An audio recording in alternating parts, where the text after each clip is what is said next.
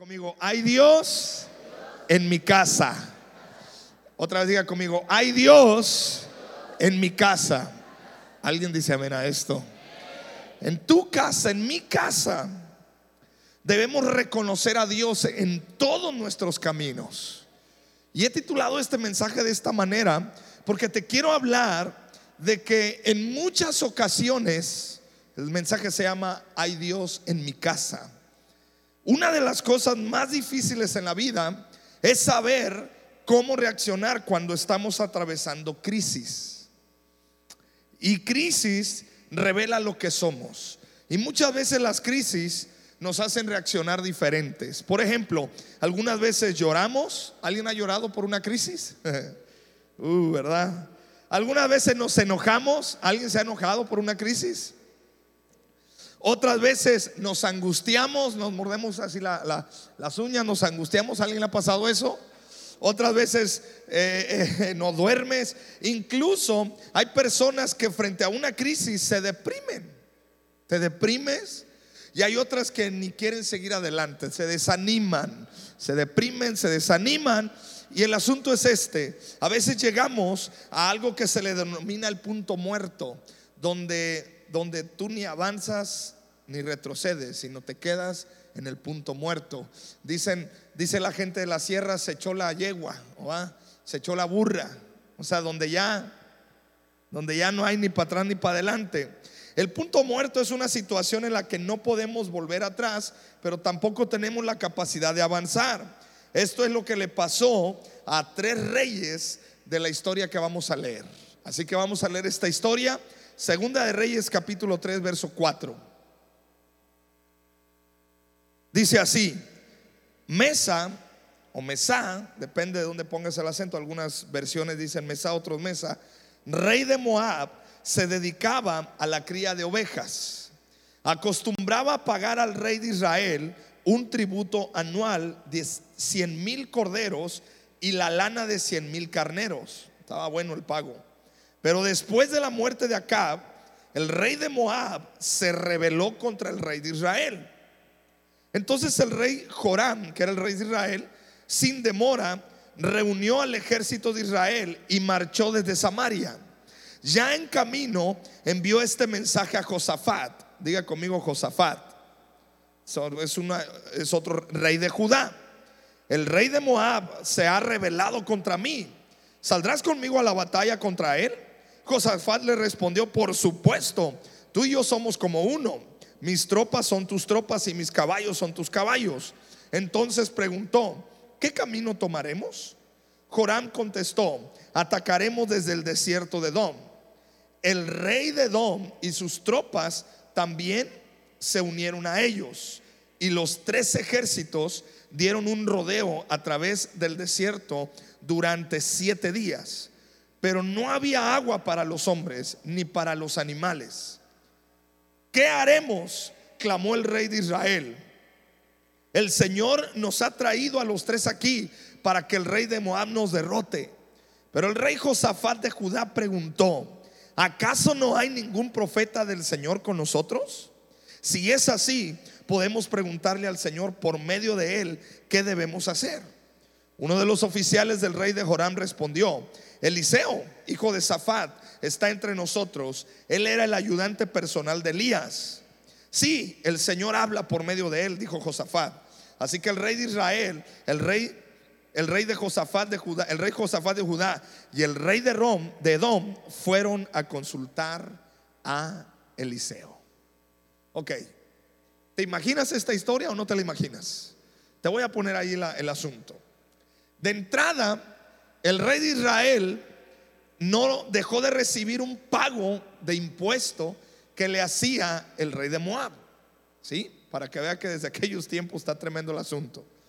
Y obvio, le daban mucha lana, y no lana, sino era lana de animal, y le daba eh, 100 mil eh, lana de carneros y 100 mil corderos. Imagínate, ese es un buen pago, ¿sí o no? Hermano, eso en aquellos tiempos era era mucho capital. Dejó de hacerlo. El rey de, el rey, el rey de Israel, Joram, dice, no, yo necesito exigirle que me pague. Agarra su ejército, pero va con su amigo Josafat y le dice, oye Josafat, me vas a hacer el paro. Vos estás usando ya palabras un poquito más, más modernas, más de, ah, hazme el paro, oye, ayúdame. Dice, bueno, sí te ayudo, yo también. Mis caballos son tus caballos, mi ejército es tu ejército. Y van pasando por el desierto y ahí está el rey de Dom, otro más. Diga conmigo, para pelear se ocupa más de uno. Y aquí eran tres. ¿ah? La bronca con quién, con quién era? Con Joram, rey de Israel. ¿Sigue conmigo? No, no se me pierda, ya no, por favor, no se me pierda. ¿Quién empezó el pleito? ¿Quién, quién, quién? A ver, a ver. Acuérdese del chisme, hermano, se lo acabo de contar ahorita. ¿Quién empezó el pleito? Joram, el rey de Israel. Ese rey dice, no, no, no, yo ya no me va a pagar, yo necesito que me pague. ¿Y quién, quién se metió a la, a, la, a, la, a la pelea también? Josafat. Y luego aparte Josafat, el rey de Edom. Tres contra uno. El detalle es que tuvieron un pequeñito problema en el desierto. Se les acabó el agua. Cosa de nada. Se te acaba el agua en el desierto. ¿Qué haces, hermano? Ahora, eran tres ejércitos en el desierto. Entonces, Joram, quien empezó la bronca, fue el primero en desistir. Y dice Joram, ¡ah! Dios nos juntó para que muramos en el desierto a manos de Moab. ¿Quién empezó el pleito? ¿Y quién se desanimó primero? O sea, los bravucones son los que a veces... ¿ah? Entonces, Josafat dice, no, no, no, espérame, no, aquí nadie tiene que morir. ¿Acaso no hay, por eso el título de este mensaje, ¿acaso no hay profeta entre nosotros que nos diga qué tenemos que hacer de parte de Dios? Le dicen, sí, Eliseo, el que servía a Elías. Y el asunto es este. Uno de estos tres reyes había decidido hacerle la guerra, ya te expliqué. Tomó la ruta del desierto, pero calculó mal. Y estaban en un punto muerto. No podían avanzar porque se acababan las provisiones pero tampoco se podían quedar ahí mucho tiempo, porque también se les acababan las provisiones.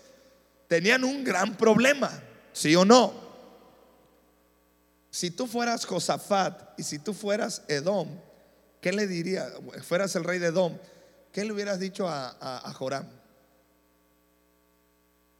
Por tu culpa. Vamos a morir aquí en el desierto. Pero bien me lo dijo mi abuelita, ¿para qué me ando juntando contigo? Ah?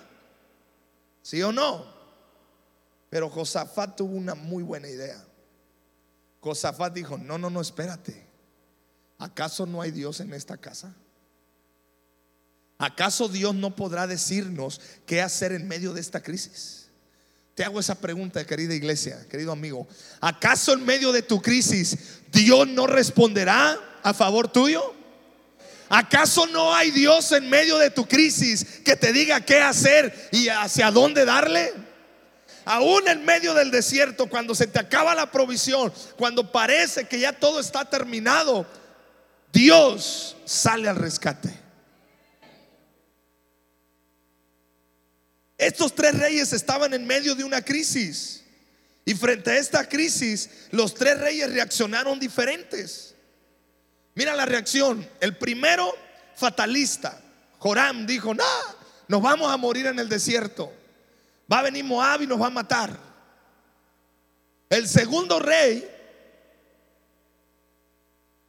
el segundo rey dijo, no, espérame, vamos a clamar a Dios.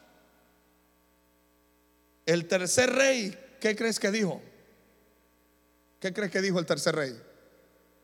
Léale ahí, ¿qué dijo? Diga conmigo, nada. Dile que está al lado tuyo, nada. Uno dijo que se iba a morir. Otro dijo, consultemos a Dios. Y el otro, el otro sí se quedó. Tres reacciones diferentes. ¿Cómo eres tú frente a la crisis? ¿Te quejas? ¿Sientes que te vas a morir? tres reacciones que tú y yo podemos tener frente a una crisis. Número uno, la primera reacción que tú y yo podemos tener es culpar a Dios y a los demás. Culpar a Dios o a los demás. El primer rey, el rey de Israel, Joam o Joram, él era el que había decidido hacer la guerra y querían por la ruta del desierto, es decir, Joram fue el que había decidido todo. Pero cuando se encontró en medio del desierto y sin agua, o sea, en el momento de crisis, él dijo, Dios nos trajo aquí para matarnos. Pregunta, ¿Dios los había llevado ahí para matarlos? ¿Quién los llevó? ¿Quién los llevó? Él los había llevado. Y ese es el detalle con muchos. Tú solito te metes en circunstancias, te metes en problemas, te metes en crisis, te metes en deudas, te peleas con medio mundo. Y ya cuando la cosa se viene encima, ay Dios, ¿por qué me haces esto? Buenas tardes.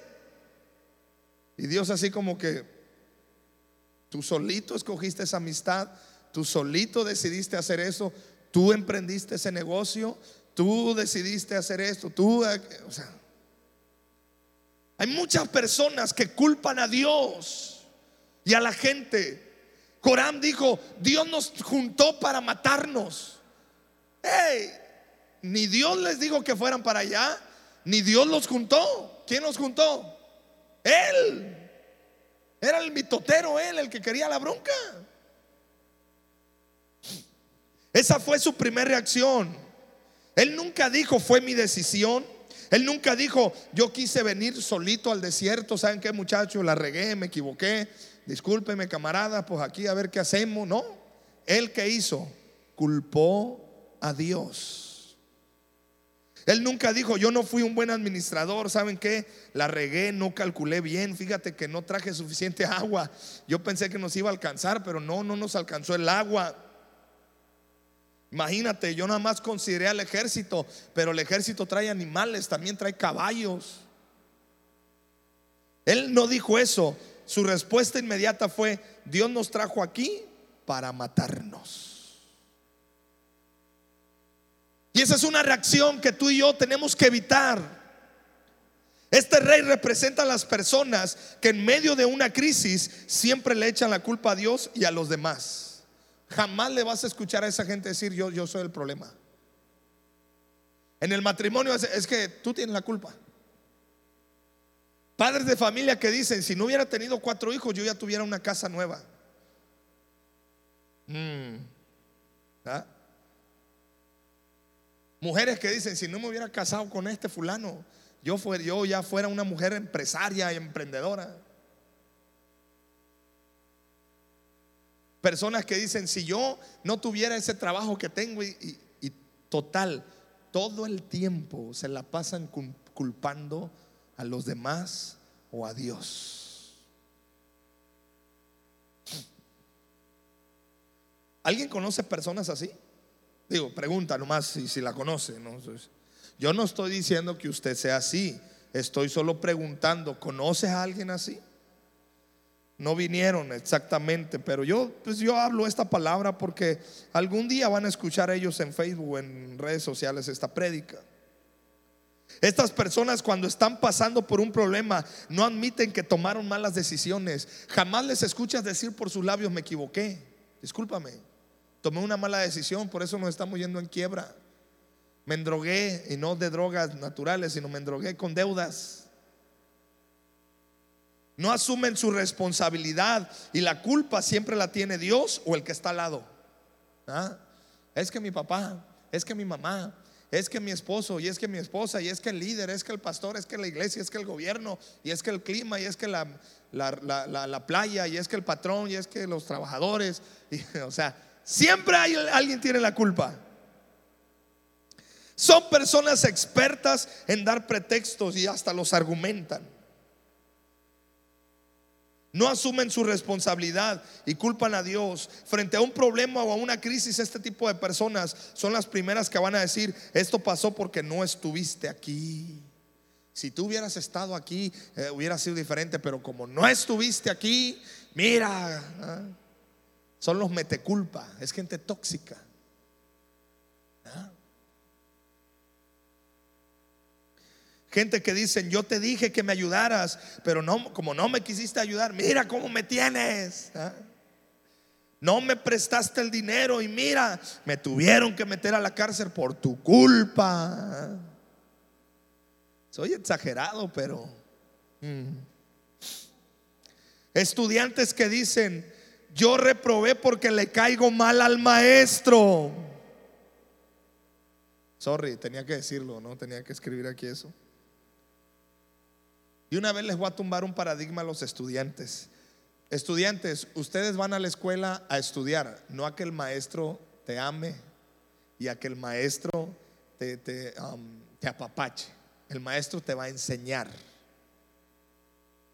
No dijo amén, pero es una verdad. Claro que hay que portarse bien y las cosas van a funcionar. Gente que dice, es que desde que tú me oraste me empezó a ir mal.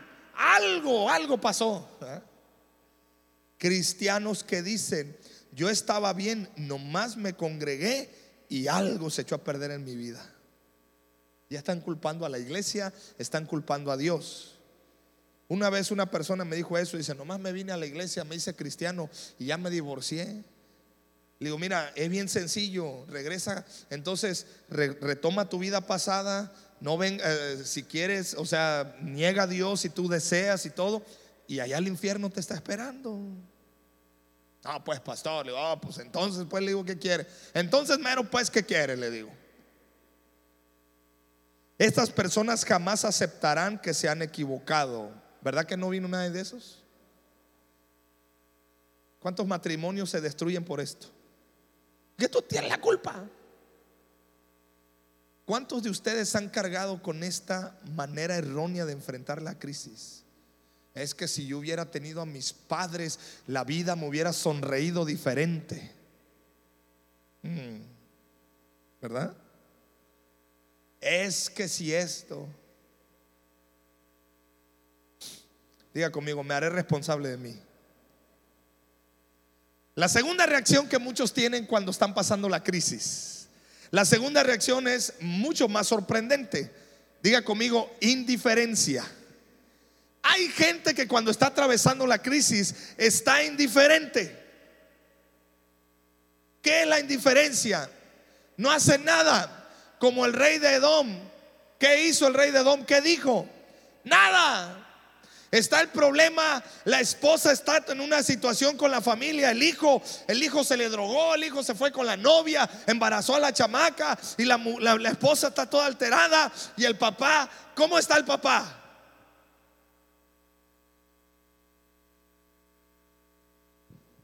Viejo, hey, viejo, viejo, dile algo a tu hijo.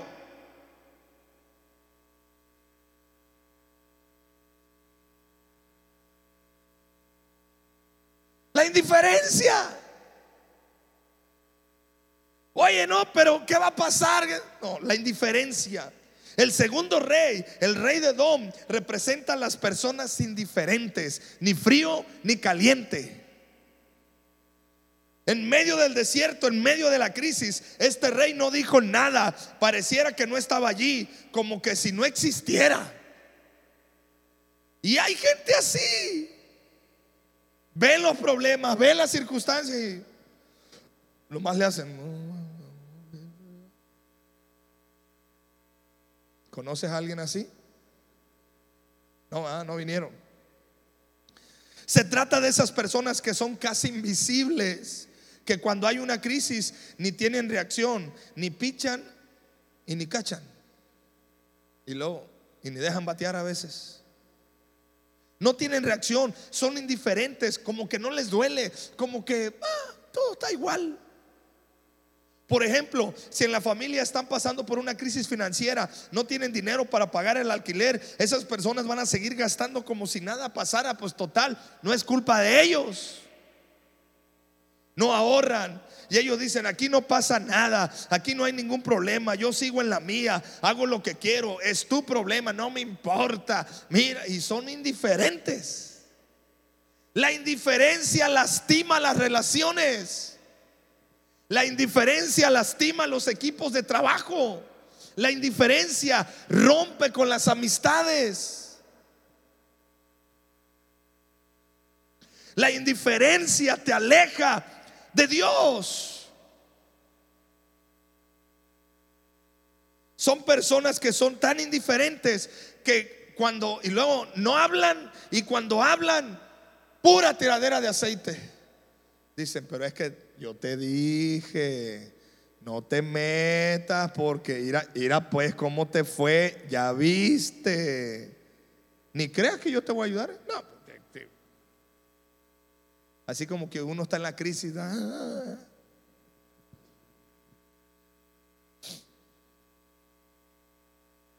Cuando, cuando yo me dieron a mí la noticia de, de la situación de mi salud, un amigo mío, no, sé, yo creo que él estaba intentando animarme, pero en ese momento, lejos de animarme, me, me, casi casi sentía yo que me estaba comprando la caja para que me enterraran ahí.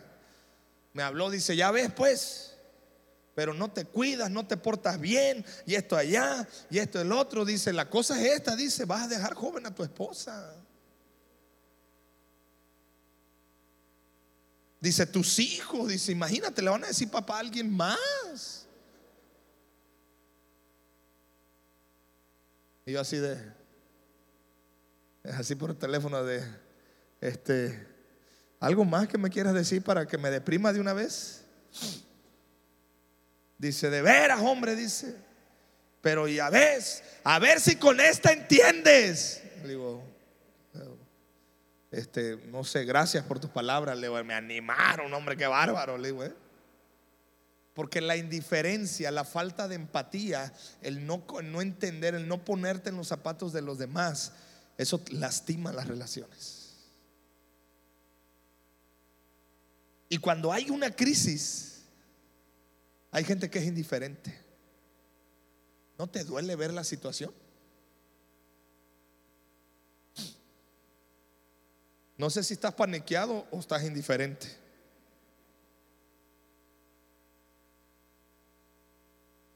Son gente como Poncio Pilato, se lavan las manos sin decir nada. Y te digo algo, Dios detesta a estas personas, porque hasta la Biblia lo dice, o eres frío o eres caliente. Pero a medias.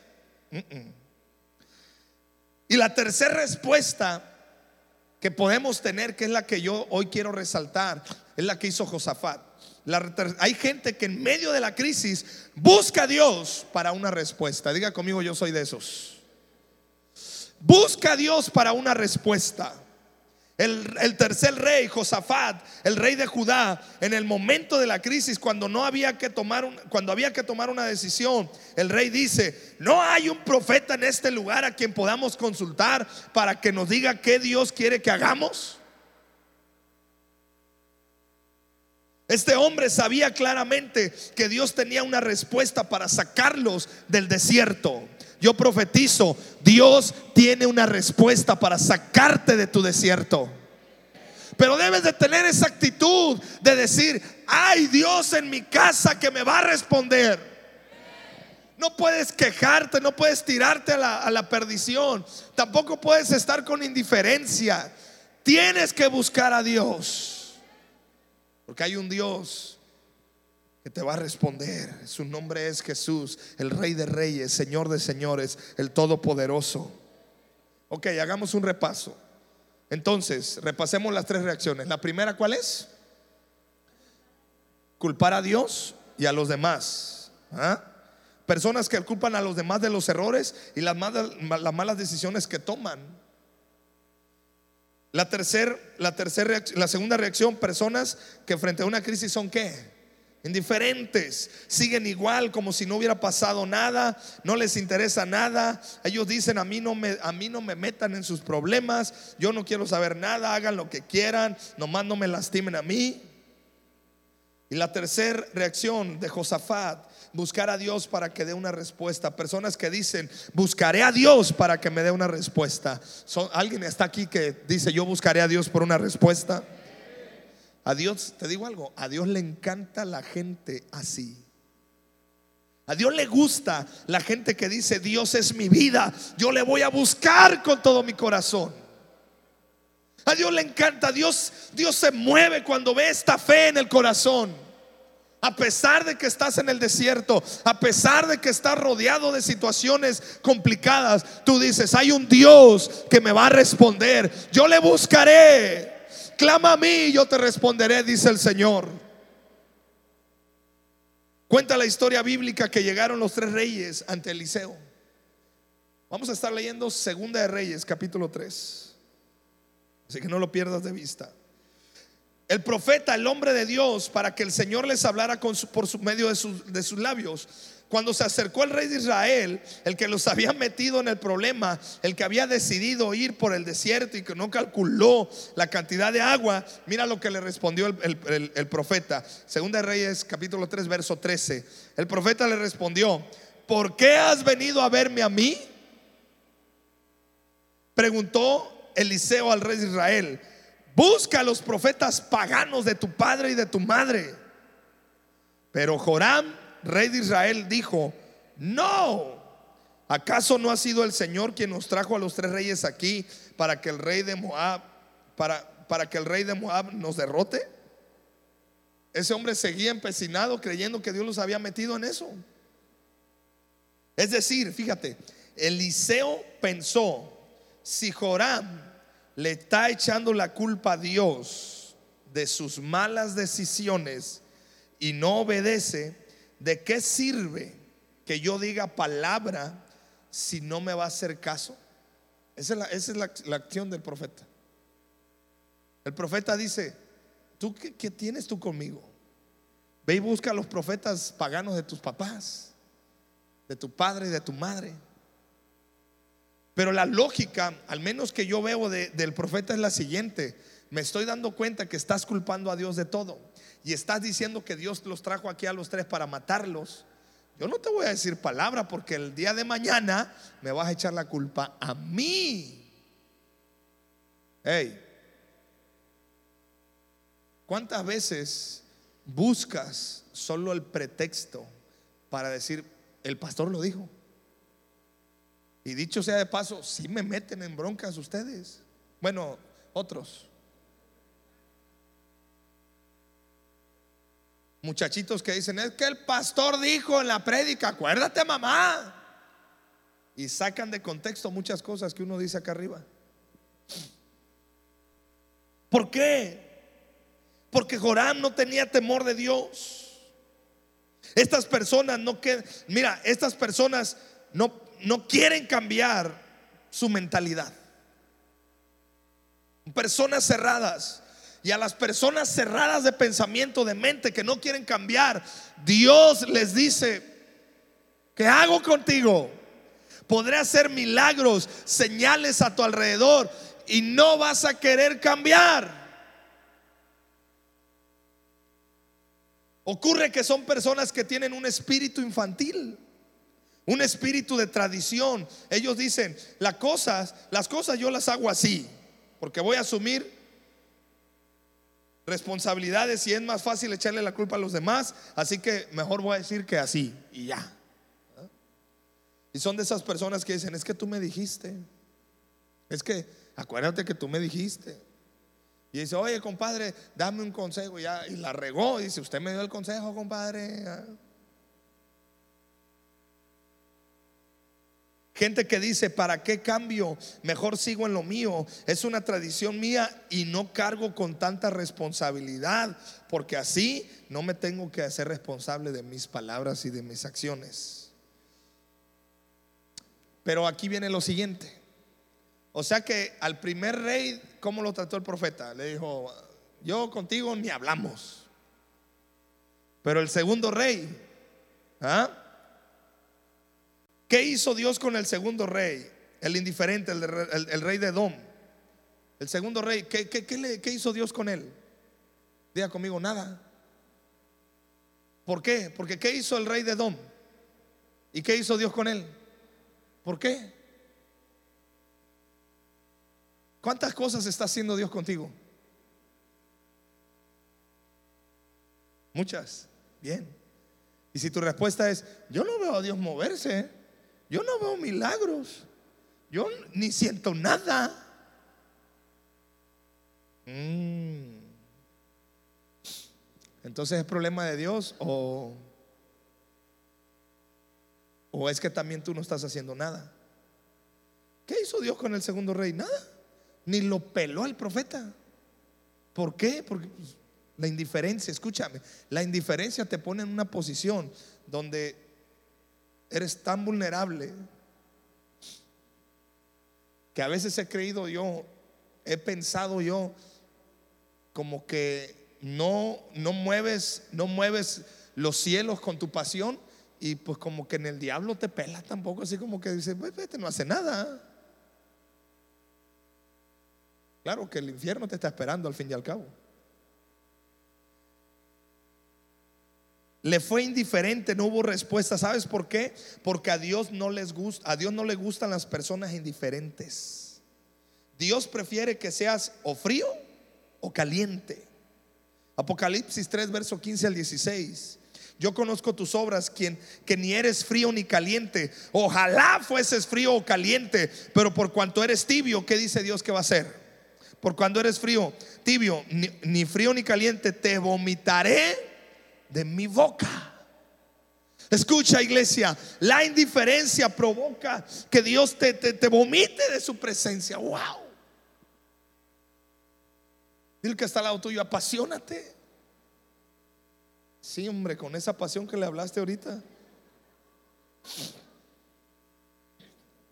A Dios no le cae bien la gente indiferente. Si algo yo he aprendido en esta vida, hermano, hay que apasionarse y hay que meterse con todo. Uno de mis mentores me decía, mira, si te vas a meter con Dios, métete bien. Y me decía, si le vas a dar la espalda a Dios, ay, mi hijo, dice, más vale que te encochines bien. yo decía, no te entiendo. Le digo, ¿cómo me dices que me encochine bien? Dice, porque hay gente que hasta para pecar son mediocres, dice. No te estoy diciendo que peques. Ya me está viendo así como que te estoy diciendo que si te vas a meter con Dios, no tengas un pie en el mundo y un pie en la iglesia. Conoces todo lo del mundo, pero sabes que necesitas a Dios porque si no te vas a ir al infierno. Amén. Pero ese amén fue de vergüenza o de qué fue el amén. Si se va a meter con Dios, métase con todo. Va a venir a las oraciones. Pero ven, o sea, si ya se levantó a las 6 de la mañana, hermano, venga y grite, adore con todo su corazón. Esos que dijeron amén son los que vienen, los demás así como que, ¿qué pasa los martes a las 6 de la mañana? Hay oración, ¿eh? ¿Qué sucede en la iglesia los martes a las 6 de la mañana? Oración. ¿Ah? ¿Qué va a suceder en noviembre? Oración. Sábado, 7 de la mañana, hermano. 7 de la mañana. ¿A qué hora va a ser el sábado ya? A las 7 de la mañana, hermano. Una hora más de sueño. ¿Ah? O somos fríos o somos calientes. O nos metemos o, o nos metemos, hermano. ¿Sabes? A Dios no le gusta. Dios prefiere que seas una de esas personas que se queja todo el día o que le echa la culpa, pero no que te quedes a la mitad. Porque los indiferentes son personas que nunca se juegan por nada, no, no hacen nada, no, no, no toman riesgos, no caminan por fe, no, sino que todo están así, este, pues nomás a la mitad, a la segura. Y es gente que no conquista, que no pelea, que no recibe más, porque pues están a la mitad. Son indiferentes hasta en lo espiritual, medio oran, medio leen. Por eso esas personas nunca van a conquistar nada. Cuando los otros deciden por ellos y fallan, ellos dicen, te lo advertí, pero nunca hacen nada.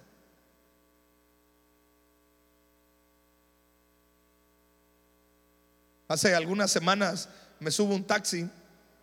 Había dejado la camioneta lavando y, tenía que hacer algo en el centro. Me subo un taxi y, de así nomás de repente me dice el, Me dice el taxista, bendigo a todos los taxistas en el nombre de Jesús. Me dice el taxista, dice, ¿cómo ve al gobierno? Dice, dice, cada día nos está matando de hambre. Yo así como que, órale, ¿de qué me estás hablando? No, yo, yo vengo bien tranquilo aquí en el taxi, me hablas del gobierno, ¿no? le digo, no, hombre, le digo, no te preocupes, le digo, Dios, Dios tiene el control. Yo pues dije, necesito cambiar la plática. No, dice que este gobierno, que no sé qué, que bla, bla, bla, bla. Le digo, oiga, jefe, así ya hablando pues ya de política, le digo, ¿usted por quién votó? Dice, por nadie. Ah. Le digo, ¿y por qué se? Le digo, le créeme, de los que menos se deben de quejar del gobierno son de los que no votaron. Eh, ¿Está conmigo? Es como cuando de repente, yo me acuerdo cuando estábamos eh, en la colonia de niños y de repente decíamos, nos vamos a cooperar para esto y para comprar las sabritas, para comprar. Me acuerdo que en aquellos años comprábamos queso, eh, eh, queso fresco y, poníamos a calentar unas latitas de nido. Y, ahí poníamos el queso y lo fundíamos y agarrábamos tortillas y no una chulada, nos hacíamos pico de gallo, luego nos daba chorro para andar así, pero bueno, y este, y me acuerdo, diarrea, perdón, para los que no, para los que no, no conozcan. O sea, teníamos un chorro de ideas para tener en mente. ¿ah? Y no, no sé si hermano, se está burlando de que a mí me pasaba eso. Y los que más, escúchame, porque me vas a, vas a estar de acuerdo en eso, los que más se quejaban de que no les gustaba eso, eran los que no cooperaban. A mí me daba coraje con esos amigos. Oye, le digo, Zanca, de buena onda te estamos invitando aquí al cotorreo, al pico de gallo, y no te gusta. Digo, ¿cuánto cooperaste? No, pues nada. ¿Tú, tú cortaste las guayabas, cortaste los mangos? No, nada. Digo, ¿quién puso la salsa de búfalo? No, pues no, pues entonces. La gente que se queda a la mitad, que son indiferentes, hermano, Tú y yo tenemos que romper ese espíritu de indiferencia en el nombre de Jesús. Somos una iglesia apasionada. Somos una iglesia que le vamos a meter con todo. Si vamos a sembrar con todo. Si vamos a servir con todo. Si me, está conmigo? Por eso Eliseo, pero el, el, Eliseo, el hombre de Dios, le dio una respuesta de respeto. Fíjate, por favor, quiero que veas esto. Le dio una respuesta de respeto a Josafat, el rey de Judá. Aquel que dijo, busquemos lo que Dios tiene que decirnos. Mira, Segunda Reyes 3, verso 14. Mira la respuesta de Eliseo al rey Josafat. Si pasan los muchachos de la alabanza. Con toda su pasión y con toda su energía. Eso. Segunda de Reyes 3:14 dice, Eliseo respondió, tan cierto como el Señor Todopoderoso vive, a quien sirvo, si no fuera por el que, que le tengo a quien, al rey Josafat de Judá, no perdería el tiempo hablando contigo. O sea, el profeta ni ni se la mandó decir, se la dijo de frente al rey Joram, o sea, yo contigo no tengo ni quiero, es más, ni para qué platicamos. Solo te atiendo porque respeto al rey Josafat. Te hago una pregunta, ¿por qué el rey Josafat se había ganado el respeto del profeta? ¿Por qué? Porque el rey Josafat era un hombre que tenía temor de Dios y honraba y respetaba a Dios y en todos sus asuntos metía a Dios. Y cuando tú metes a Dios en tus asuntos y cuando tú honras a Dios, la Biblia dice, Dios honra a los que le honran.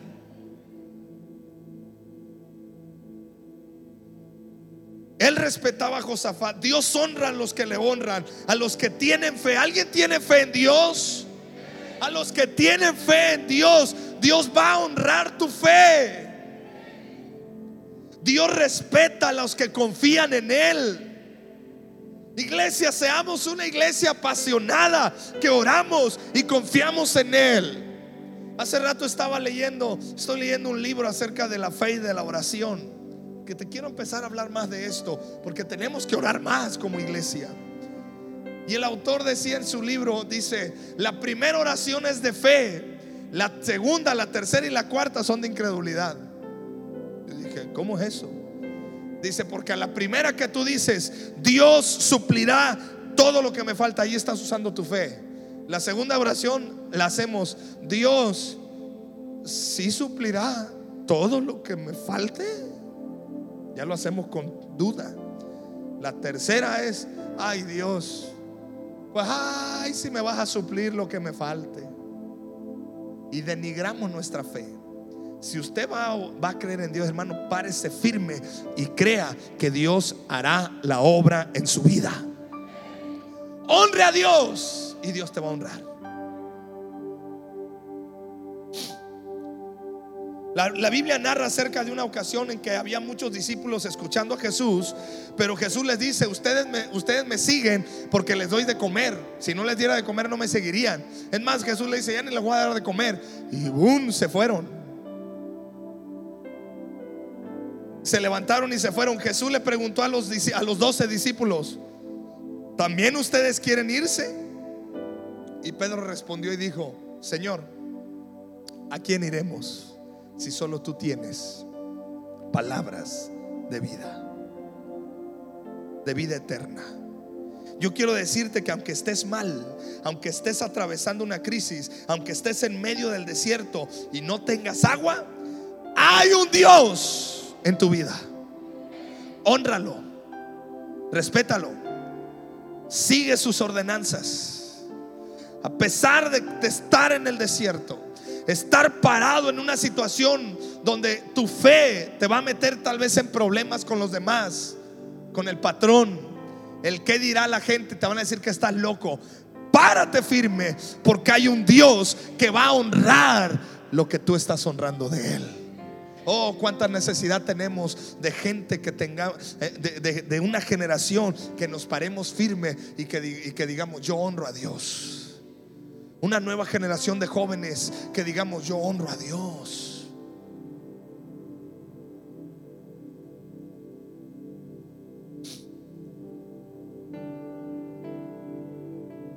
Por eso Josafat decía, me niego a creer que Dios me trajo para matarme al desierto. Cuando el primer rey decía, no, ay, fíjate, hasta se escucha espiritual el primer rey, ay, fíjate cómo son las cosas. Dios nos juntó para que nos muramos los tres juntos aquí en el desierto. ¿Ah? Meten a Dios en su, en su, en su idea errónea. ¿Cuántas veces has metido a Dios en tus desgracias?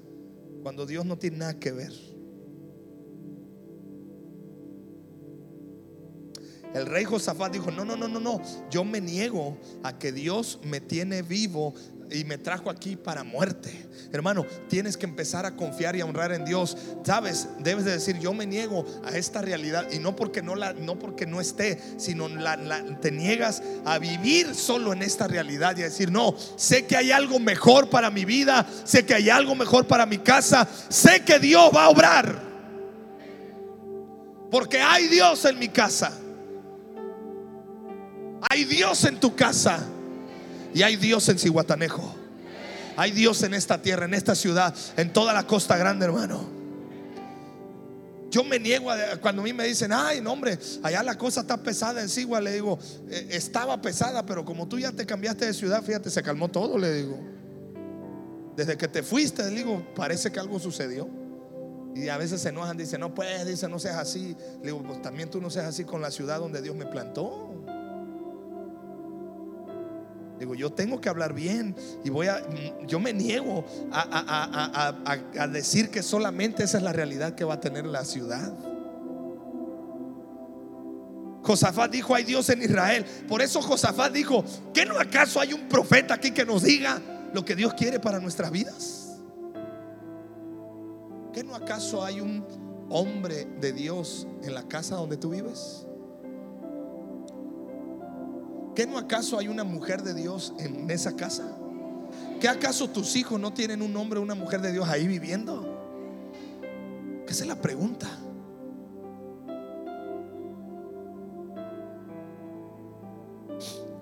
Del mismo modo tú tienes que decir, yo sé que aunque hay crisis en mi casa, pero no vamos a morir en esta crisis. Hermano, tú no vas a morir en esa crisis. Dios saldrá al rescate. Dios te va a sacar de esa situación porque Dios ya tiene un plan y Él te va a revelar el plan. Fíjate el plan de Dios para estos reyes.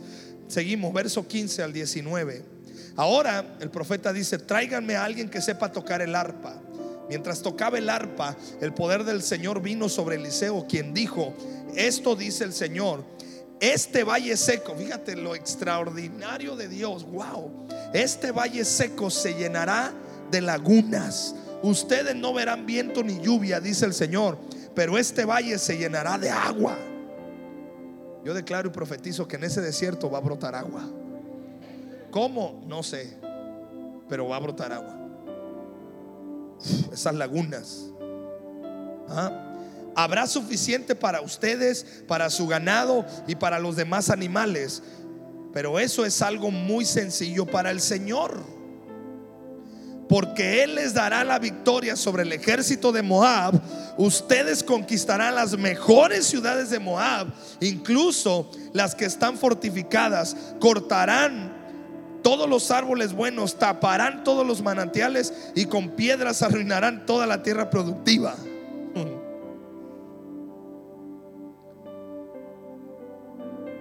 De la crisis nació todo un plan de Dios para conquistar una tierra, para entrar a un lugar y Dios les abrió todo un panorama diferente.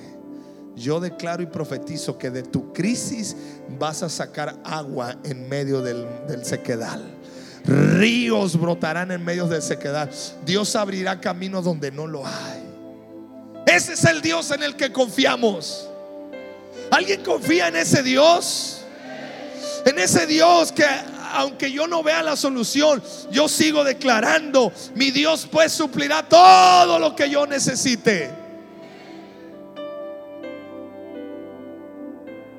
Aunque yo pueda ir al médico, ¿saben? La última vez que me revisó el corazón, el cardiólogo, digo, digo y, y el soplo dice, ahí está.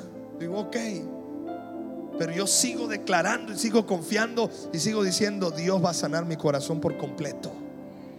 Dios lo va a hacer por completo. Y si vuelvo a oír y me dicen, ahí tal, digo, bueno, eso es lo que usted dice, pero yo sigo confiando en Dios. No es que estoy negando una realidad, sino que a pesar de la realidad, mi fe está cimentada en que Dios hará el milagro. Quiero que te pongas de pie. Lo sorprendente es, y esa es la unción que hoy vas a recibir Listo. Hey, listo para recibir esta unción. Lo sorprendente es que por la fe de uno, los dos se salvaron. O sea, por la fe del rey Josafat, los tres reyes se salvaron. Levanta tu mano derecha. Por tu fe, tú y tu casa van a ser salvos.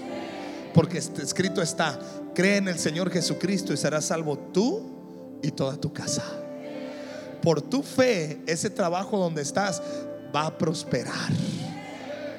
Por tu fe, la situación de tu familia, la situación de tus hijos va a cambiar. Tus hijos serán bendecidos. No porque crean ellos, sino por tu fe tu casa, tu salón de clases, tu colonia, los que están rodeándote, sabes, esta iglesia, por la fe de nosotros, vamos a aumentar y vamos a, crecer más y vamos a ver la gloria de Dios. Milagros, señales, prodigios, salvación de gente, almas convirtiéndose a Cristo. Recibe esta unción en el nombre de Jesús. Recibe la hora por tu fe. Por tu fe, hermano. Por tu fe.